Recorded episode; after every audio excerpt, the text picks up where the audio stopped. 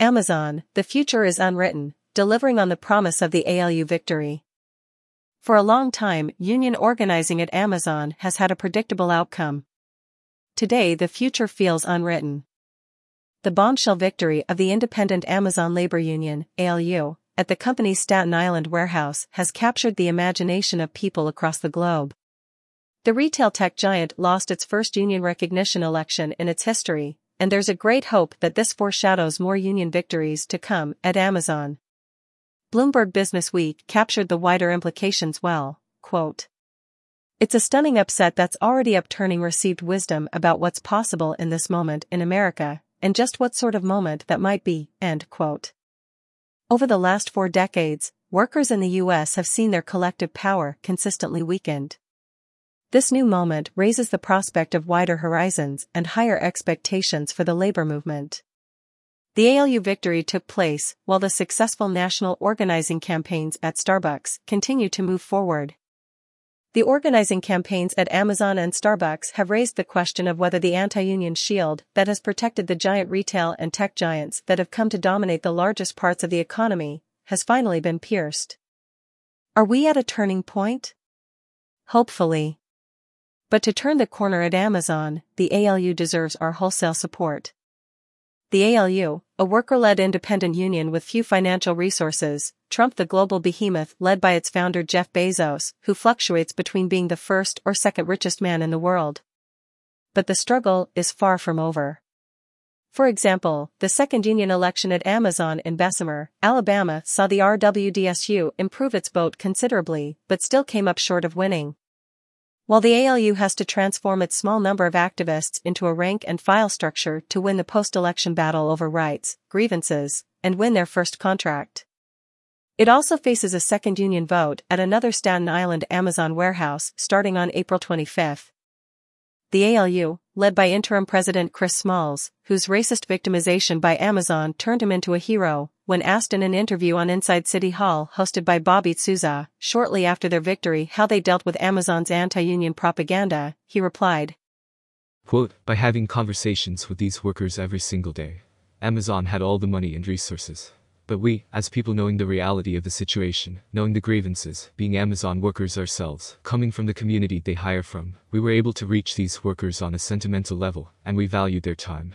We talked to these workers and connected on individual level, and that always overcomes a machine, end quote.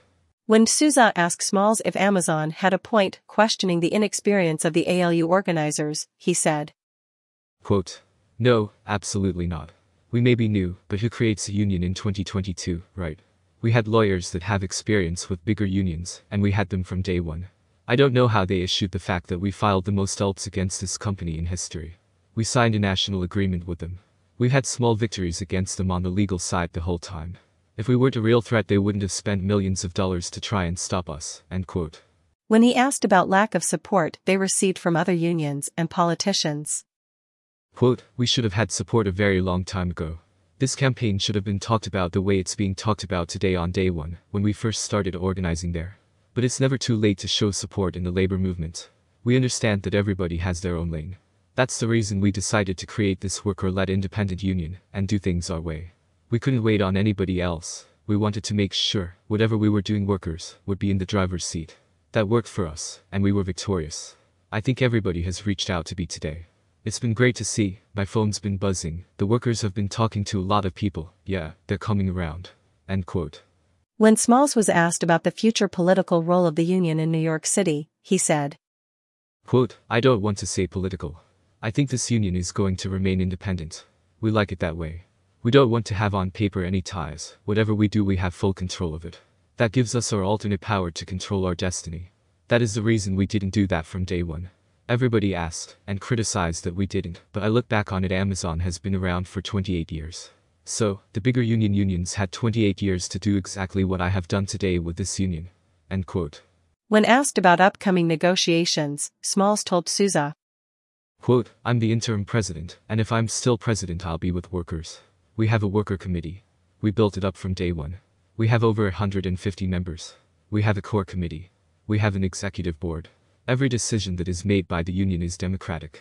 So, whatever way we want to go, move, I'll listen to the workers, and I'll try to lead them in that way. When it comes to negotiations, we have some time, and we've been talking about it with our lawyer, but in the meantime, we have a second election to win. That's what we are preparing for now. End quote. Justine Medina, a member of the ALU organizing committee and a packer at Amazon Staten Island warehouse, in a guest column in Labor Notes, reported that the secret to the success of the ALU was no secret at all, we just did the thing you're supposed to do, we had a worker-led movement. She also emphasized the study of radical union history was important to the ALU activists. Quote, we studied the history of how the first major unions were built. We learned from the industrial workers of the world, and even more from the building of the Congress of Industrial Organizations. We read William Z. Foster's organizing methods in the steel industry, a must read, seriously. End quote. But, the key issue according to Medina, you have an actual worker-led project, a black and brown-led, multiracial, multinational, multigender, multi-ability organizing team. She also talked about the role of radical activists. Quote, you get the communists involved, you get some socialists and anarcho-syndicalists, you bring together a broad progressive coalition. You bring in sympathetic comrades from other unions, in a supporting role. Do not be afraid to fight, to get as dirty as the bosses will, to match or beat the energy they're bringing. Do not be afraid to agitate and to antagonize the bosses, as a union should. End quote. Such unabashed radicalism is a welcome change from the staid, top-down, failing strategies for union organizing that have been with us for so long it has been hard to imagine anything different until the ALU's victory on Staten Island took place. Hopefully, the ALU's victory will have a positive impact on the labor movement and the US left re-embracing its radical tradition and the importance of radical politics in the workplace. Yet, one should also cast a skeptical eye on the many unions, praising the ALU's triumph over Amazon. They are smiling on the outside, but crying on the inside. The big service and industrial unions have spent millions on lavish campaigns to organize Walmart and other retail giants only to come up empty-handed.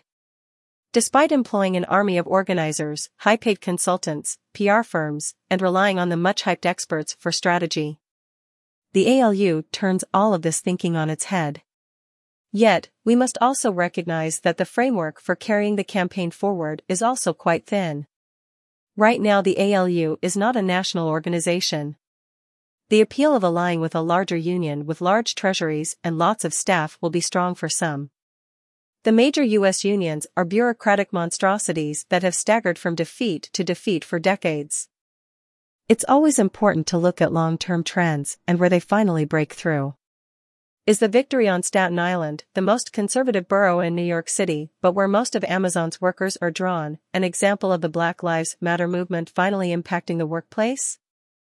It appears so. Recognizing this will be an important factor in building a new labor movement in this country.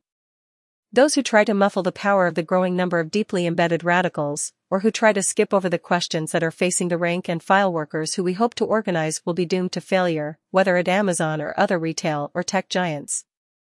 If a different future is to be written for the labor movement, our contributions must start with the broadest campaign of support for ALU in its next battle, and unconditional support for the rank and filers organizing Starbucks. From there, the future may start looking a bit brighter.